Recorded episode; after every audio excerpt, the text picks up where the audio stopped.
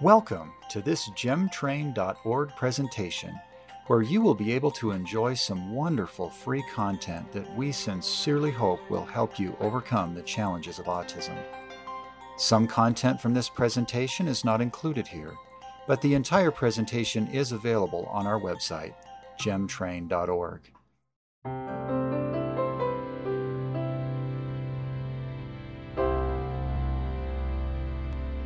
My name's David Warren.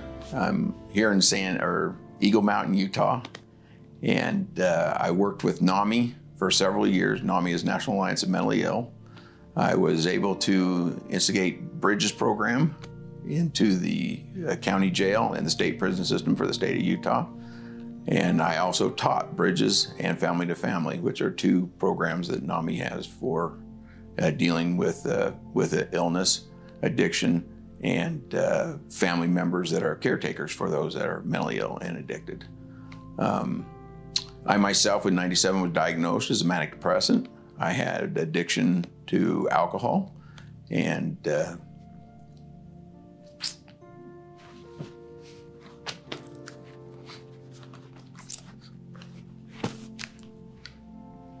this is hard because what that addiction did to my family.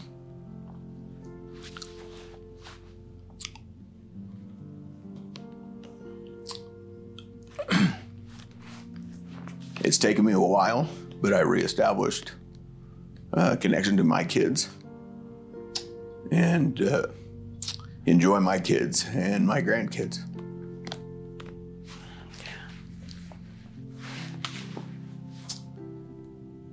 And so I'm, I'm here to present this side. There's a lot of things that I've learned in the years that I've been battling this.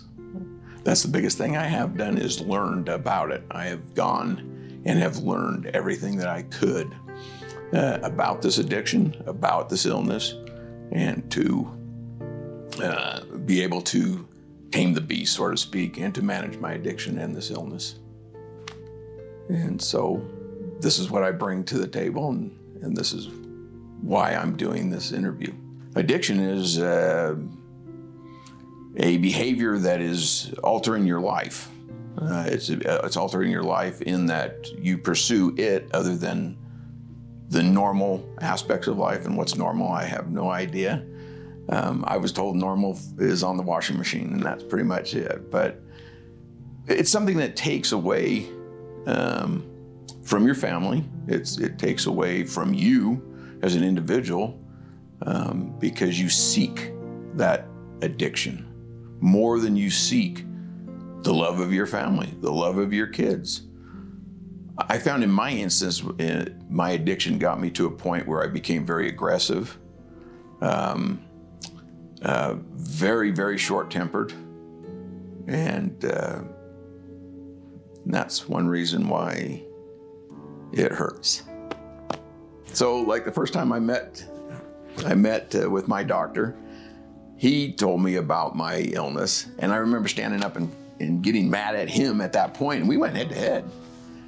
And I remember leaving. I mean, I stormed out of his office, slammed the doors, walked out to the my car, got in the car, turned it on, and I sat there and I looked at myself in the mirror and I said, "By God, he's right." I just did everything that was associated with what he said I suffered from or had. And I went back in and apologized, and we sat down and continued the uh, counseling uh, process. And it was still hard for me at that time to accept it because I thought to myself that if I accepted this, then I had a flaw and that I'm not perfect. I'm not, um, maybe I'm subhuman, but there's a flaw in me. And then the questions of, well, why me?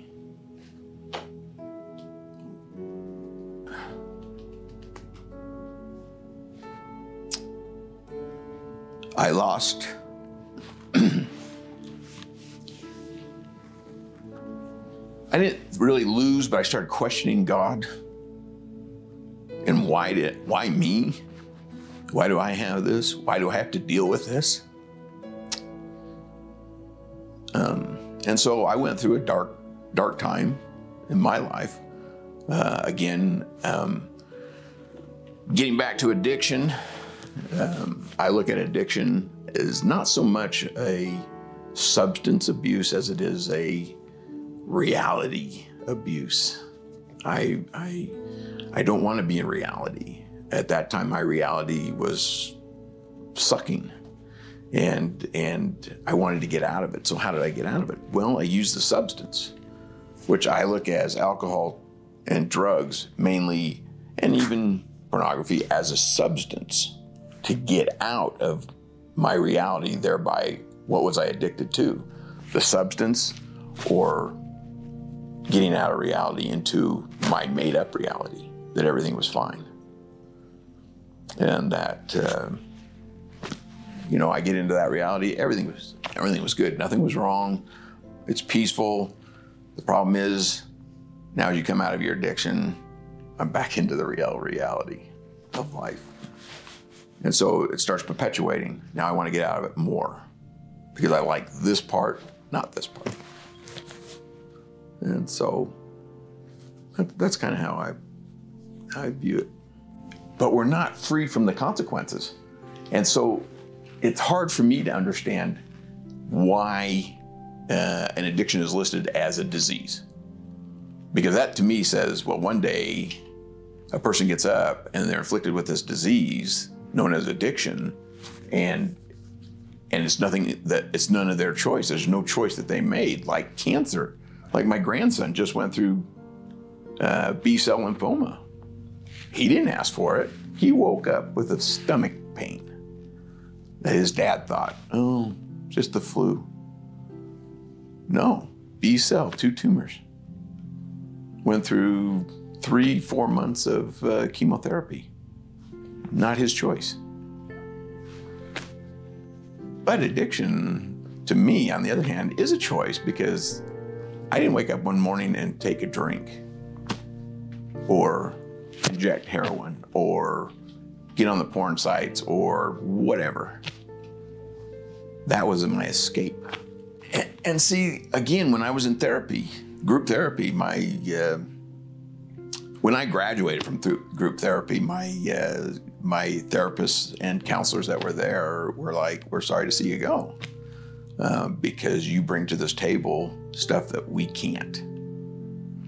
And because I was I was good at holding people accountable for their illness or their addiction, and why don't you want resolve?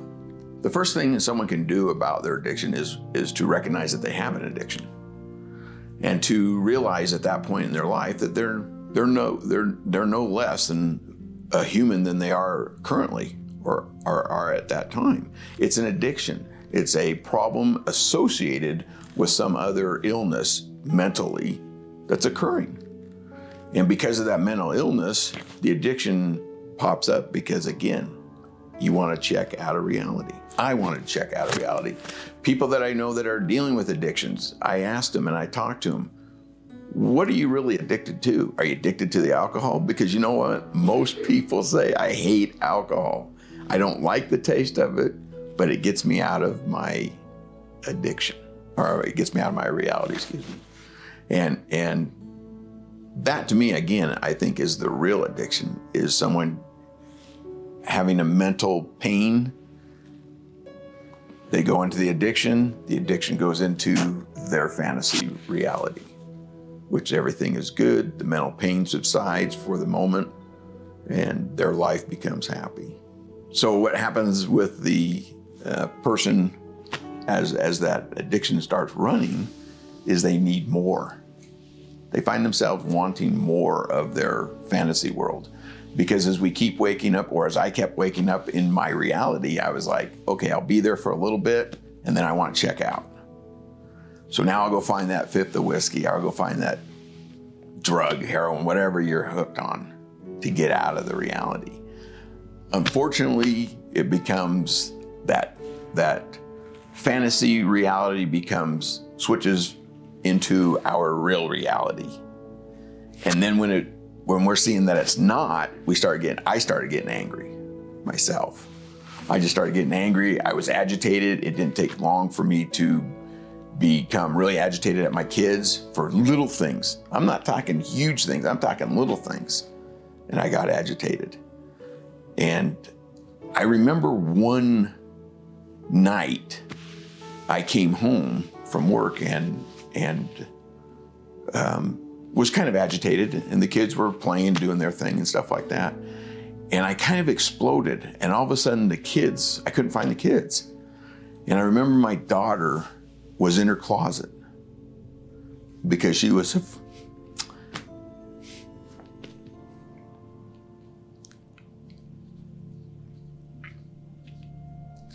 She was afraid of her father.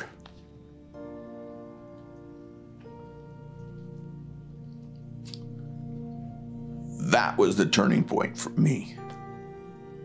That is what I remember to this day that turned me to finding help for what I knew I had. I knew, and I'll, I'd be willing to bet most people in my position know there's something wrong, but either are too afraid to go find out. Um, deny, denial is a big word in our industry, in, in what I do and what I have. Um, and so, um, because I denied it, I denied it for years until that point. Denial to me is just a fib, a lie, saying I'm not this, I don't have this. It's a it's a brain that's talking to you saying, "Oh no, you you you're you're not manic depressive. You don't have an addiction. You love alcohol. You just enjoy drinking." No, that's denial. Is to stand up, take responsibility and accountability for the choices that I made, for the action I made, that I did. And to finally come to a point, uh, I believe myself that we will all come to that intersection sometime, whether it's getting inter- involved with law enforcement, whether it's getting involved in something like this with my kids, your family, that will cause us to say, Holy crap, I have something. I know I have something. I got to find out what it was. For me, I had to put a face to what I had. So that's when my education started. I got hooked up with Dr. Stan Richards, great one, psychologist, LDS Social Services, and he's the one that initially hit it. He was patient. He let me vent. Um, and uh, basically, Dr. Richards put it back on me and made me think about what was going on. And so I became very aware of what I was doing at that point. He was a great guy in that he never tried to tell me this or that, but just simply listened and then helped me find the answers. And once I found them, they stick. You have someone telling you something to do, and it's like, that doesn't matter to me, you're you. But once you find them out for yourself, guess what? You just got educated. And now, what do you do with that education?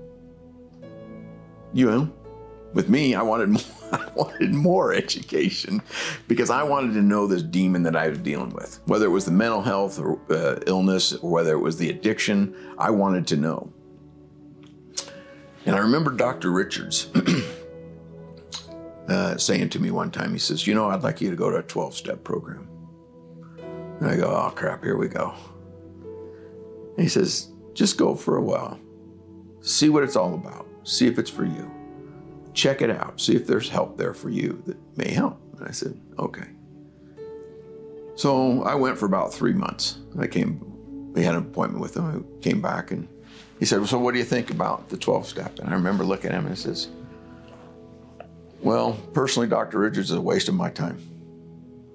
He goes, oh, why? And I said, because everything I've learned, I've gone there, I've listened, I've I've shared. But there was one thing missing, and that thing missing was no one wanted frickin' resolve. They all wanted to bellyache about their illness. They wanted to bellyache about why they're there. They wanted to bellyache about their spouses, their kids, things of that nature. But no one wanted resolve. And I kept asking, well, how did you get how did you get to this point? How did you get two years of sobriety under your what are you doing? And no one could tell me. We read out of the book, great. But there's a real resolve that needs to occur. They find it? Educate yourself. Repeat that. Oh, uh, to find, for a person to find their resolve is just start talking to people. I learned resolve in working with NAMI because I went and talked to the uh, University of Utah's uh, psychology uh, department, both their freshman and their graduating class. And, uh, and, and that helped me because I started hearing what I was saying. Okay, so start doing this, start practicing this, start implementing what you're saying in your own life. And as I did, I became more and more and more able to manage my uh, problems. I'm not saying that I'm over them, but I can manage them. Medication. I saw so many people get off their medication because they were feeling good. And I'll tell you, I felt good too. But as Dr. Richard asked me, he says, uh, So do you feel you're going to get off your medication at one time? And I said, Yeah, maybe down the road a few years, but not right now. Because what's this doing is it's causing my brain to even out so that I can educate myself on the trigger mechanisms that are occurring, on the ability to cope in the presence. Um, I'm going to go right back to education. It's never ending. I am still continually reading research papers about addiction, about mental health. I've not left that realm. Even though I'm not active in it full time anymore, I've never left that realm of learning myself in, in what I'm dealing with because I still have to manage it. I've met a lot of people that uh, have mental health issues and addiction. And I'm going to tell you right now, it is one of the most frustrating things that I've ever worked, people I've worked with. Um, it's frustrating in the fact that if you have a person that has, let's rephrase that, if you have a person that's on the same path as you are, but ahead of you, so knows the pitfalls, knows what you're going to come in against, come up against, come to you and say, Let me help you. I can't carry you through this, but I can walk by your side. Let me help you. And they start out of the gate really nice. And then the effort occurs. Because I'm going to tell you this right now, I'm going to side note this. What I am doing and what I have done has takes a lot of effort. It takes a lot of self discipline. It takes a lot of self accountability and responsibility. So it does take a lot of effort. And I think I've seen a lot of these individuals go by the wayside because as they start this course or they start this path, it takes effort to keep going. And when the least little bit hits, where are they at? Checking out of reality, getting back into their addiction. And so it's very frustrating. Again, it's going to be uh, to help someone go into their addiction less is again going to be on them. Because I can't do anything for an individual that doesn't want it done. But I can do a lot for an individual that reaches out to me and really wants it done. If they want to get out of their addiction, I'm there. I've told um, a very close um, individual, I can't walk it for you. I can walk alongside you. But if you don't want it, I can't be there for you. And again, it goes back to that individual saying, I want this. I don't want this life anymore. I don't want this addiction. I don't want to wake up feeling like crap just to go right back into it. I want to change. I want to get that quality of life that I had when I was a kid, maybe, or when I was a teenager or a young adolescent, young adult. And you can do that, but you have to be in the present. The present is very painful. It's painful for me today. It's painful for me right now.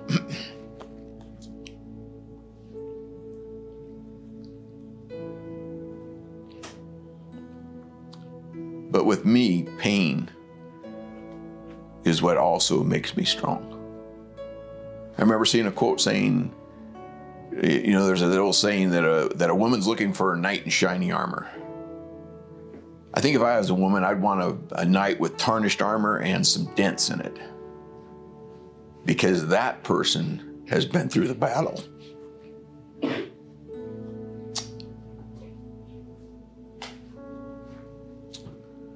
They've met their enemy. and they know how to fight that battle. So, for a person that wants to truly get out of it, look for that warrior.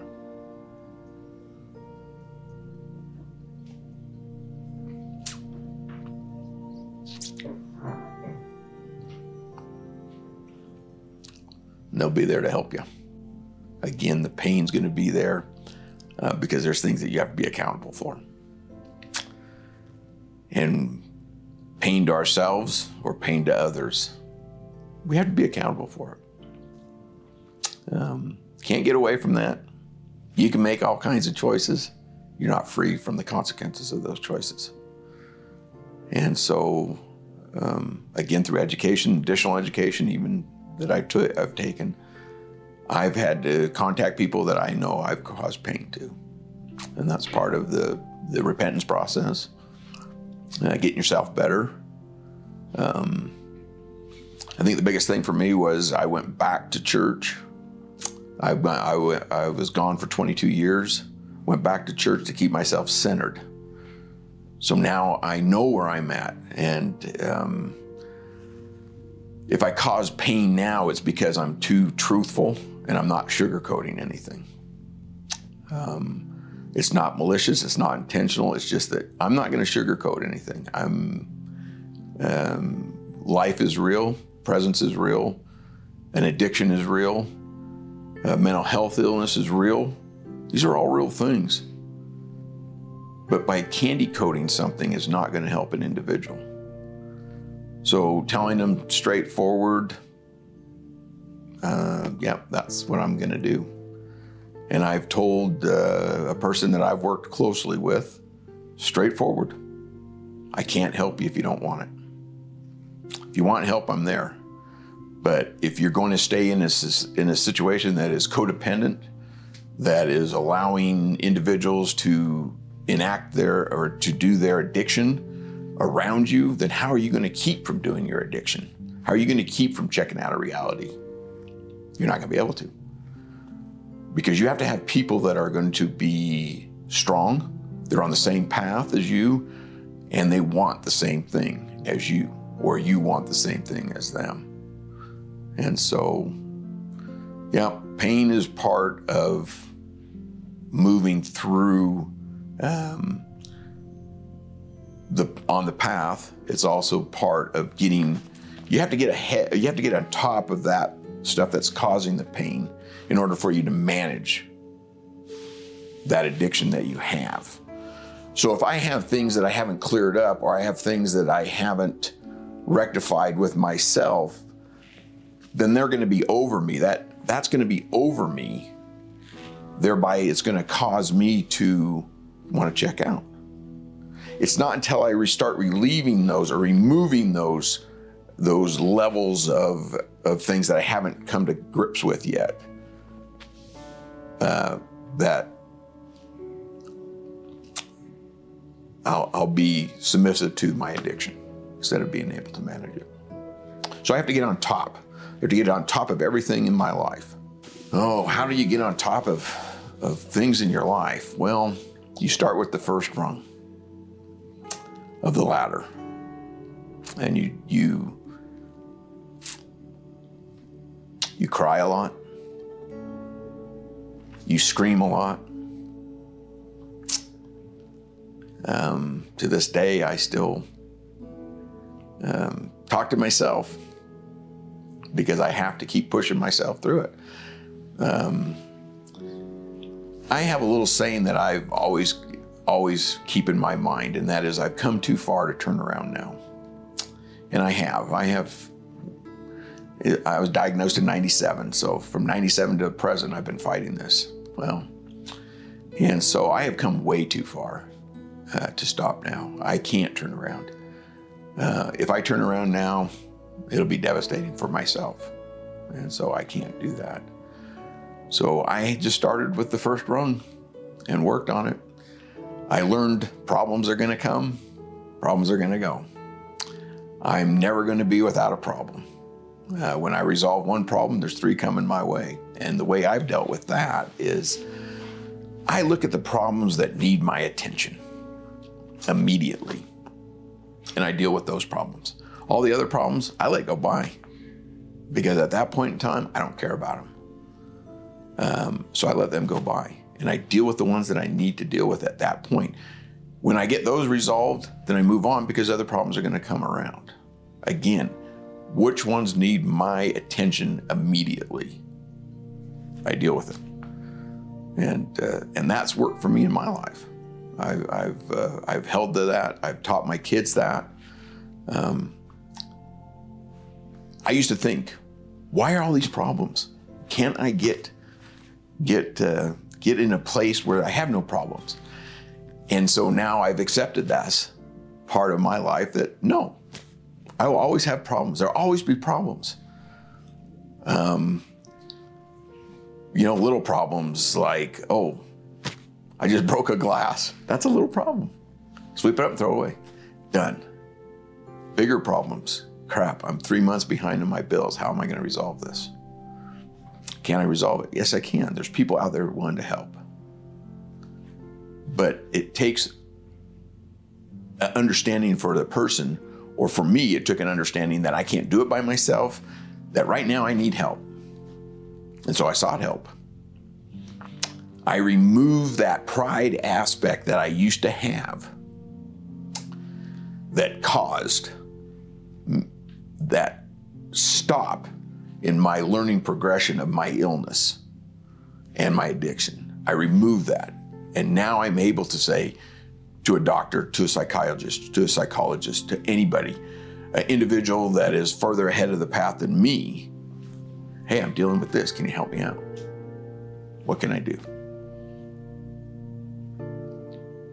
But I'm part of, I am the solution.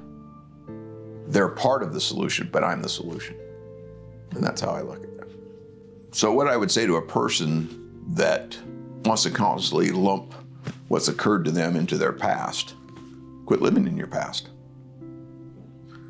You can't live in the present if you constantly keep bringing up your past. That occurred to you. Something has occurred to everyone. I don't know anybody growing up that hasn't had a perfect life. I remember a time when my mom, I suffered from hearing loss. And I remember as a kid, I was fascinated with the way the water would swirl around in the toilet. So I'd keep flushing the toilet and watch it, and I'd flush it again. Well, because of my hearing status or the way my hearing was, I couldn't hear. My mom's talking to me, and I never heard her. And she grabbed me and slapped the sh- crap out of me multiple times. And I didn't know why. All I knew is I'm getting my face slapped by my mom. It wasn't until my mom took me to a specialist that she learned that I couldn't hear because of the inner ear was infected and clogged and things of this nature. The regular doctors were just telling her I was incorrigible. So that was a past. That happened in my past. Did I hold on to it? Maybe. But I know one thing I resolved my mother of any ill feelings or any feelings that that might have occurred once she learned that I had a hearing problem. And I forgave her for that. But that didn't direct me to that. I, I let that go. That's no longer in my life. It doesn't bother me. So for the person that keeps constantly blaming what's going on in them in the past, I said, quit. Let it go. Let that stuff go out to the ocean, sink to the bottom, and never be come up again. Because if you want a future, you have to get rid of the past. Because two things can't coexist in the same space. You can't have a future if you're constantly bringing up the past because now your past is the future. So, what's your present? It's your past. And it's constantly going to be that way. And I've seen this time in and time again with people in therapy that I've been with, people that I've tried to help, people that I've talked to. They constantly bring up their past. Well, this is why I'm like I am. No, it's not. It's a choice. Again, it's a choice you made to blame what's occurring on you in your past. Let it go because now what's in your future? Not a damn thing. What does that mean? Now I can create a future any way I want it to be. So that future now becomes my present. So now I've started. My presence is good. My present life is great. Now I keep reinventing that future. That part of that present life goes to the past. And it just keeps working that way. But if we keep bringing up that past, you're never going to. It's, it's like a hamster on a treadmill. You're not going to get anywhere.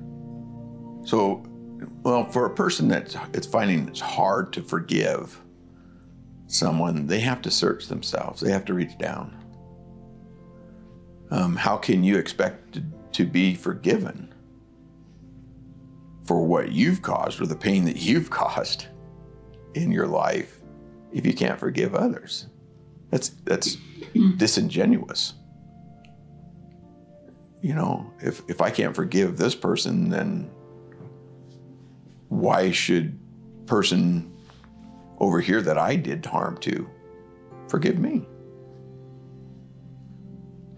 And so again, it goes back to that centering. Where, where's your center at? Um, is it all about you? No, not all about you.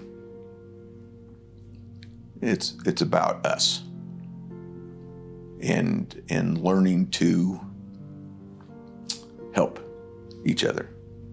And you can't expect help if you're not willing to forgive someone that's caused you pain. So what is what is forgiveness? Forgiveness to me is just again like my mom. I could have held that against her, but it was me just saying, "Mom, you didn't know. You reacted in a situation that you thought you thought was occurring, but you found out was totally a different occurrence or a reason that I did what I did. And so forgiving someone is just simply saying, I absolve you of, of that wrongdoing. It's no longer pertinent in my life, it doesn't direct me anymore. Is it okay? No, it wasn't okay. Was it okay for my mom to beat the crap out of me? Absolutely not. But I'm not holding that against her in any way, shape, or form. I'm not constantly bringing it up to her saying, Well, you remember when you did this? Because again, that's in my past. And my past is in the ocean. Again, going back to being on top of what's caused this behavior, you have to get through that somehow. And that somehow may be just to, again, forgive the person? Where were they at? What's going on in their life? We don't know. But I don't want, personally, I don't want that dictating to me my future.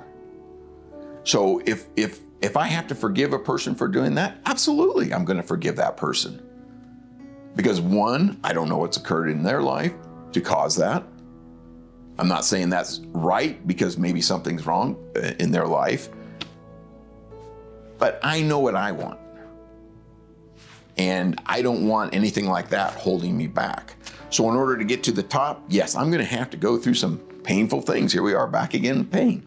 We're going to have to go through some painful things, some painful memories in order to dig that out by the root and get rid of it.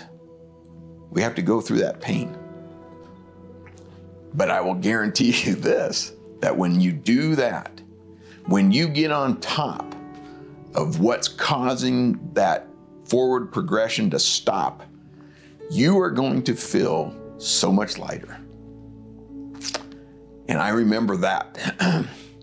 I remember that aspect of my life was uh, coming to grips with who I am, what I have, and what I did. And once I got through all of that with my psychologist, my psychiatrist, help from friends, I was like 100 pounds lighter. I remember that day that I felt like I could float. Those are the memories that I keep. The painful stuff I try and get away from. But I can't do that until I actually manage it. And I can't manage it until I recognize it. And I can't recognize it until I accept who I am and the problems that I have.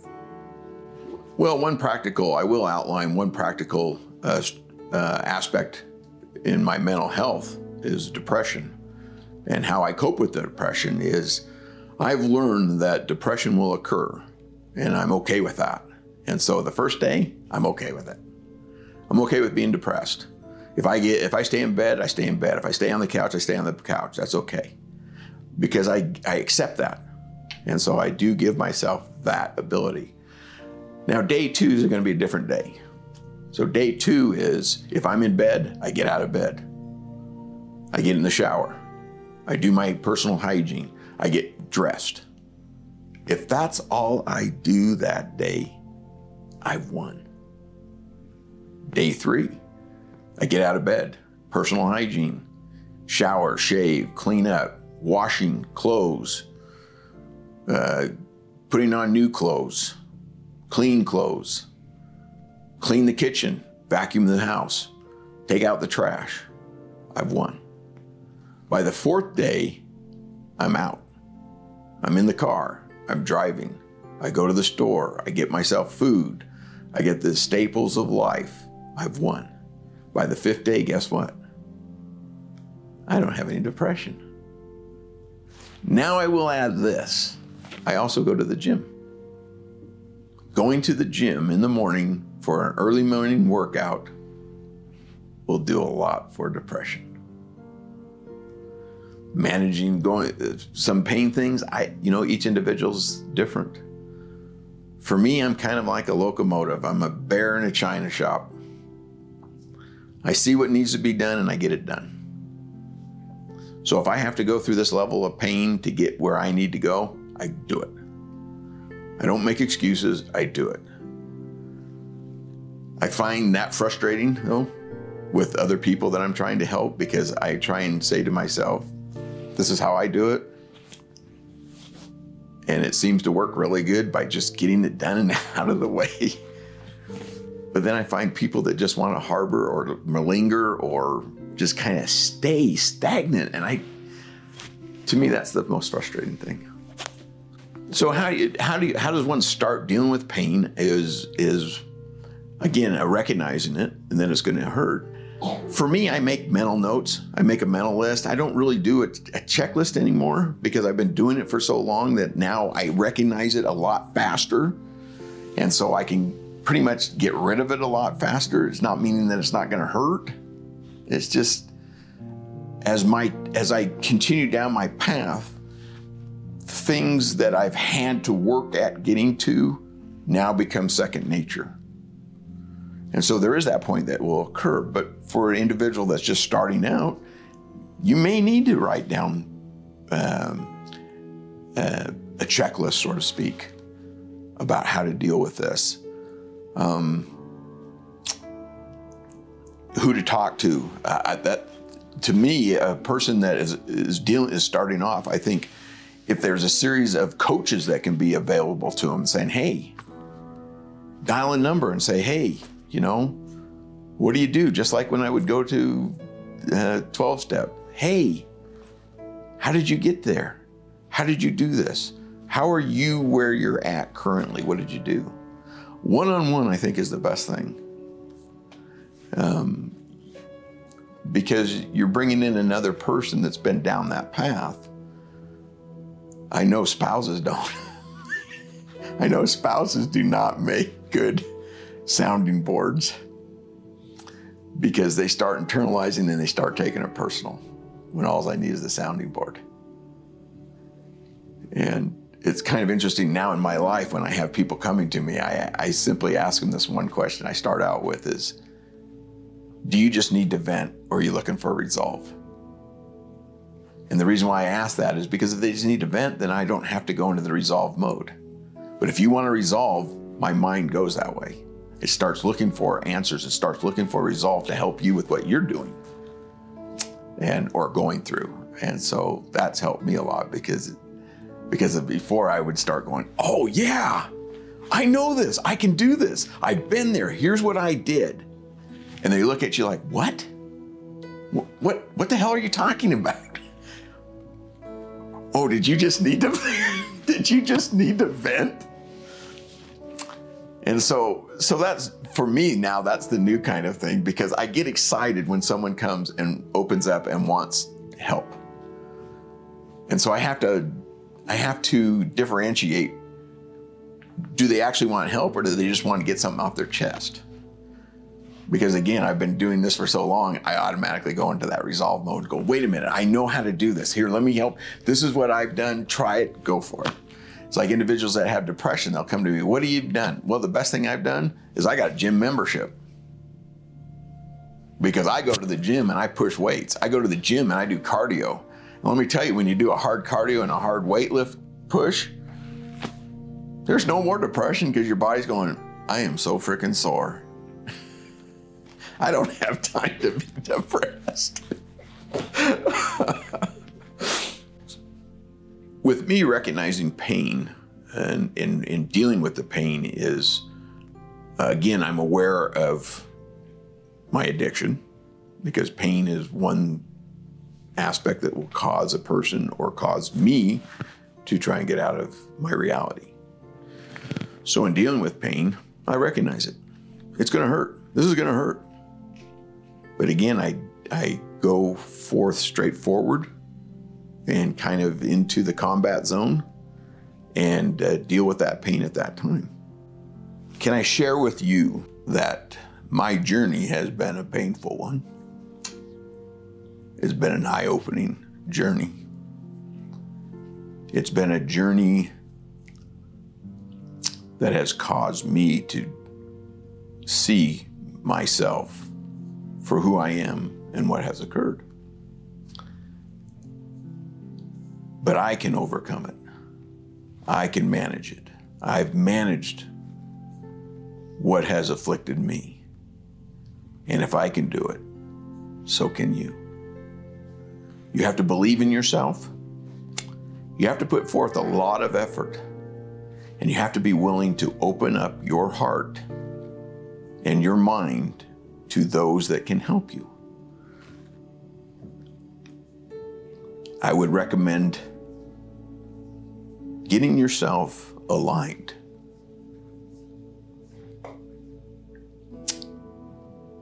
With a higher power of your choosing.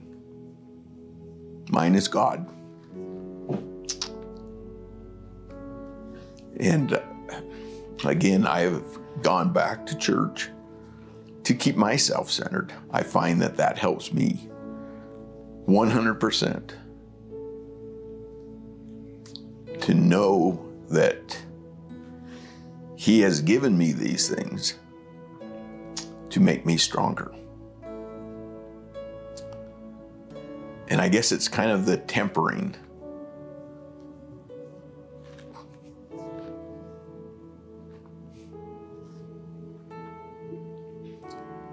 The Master.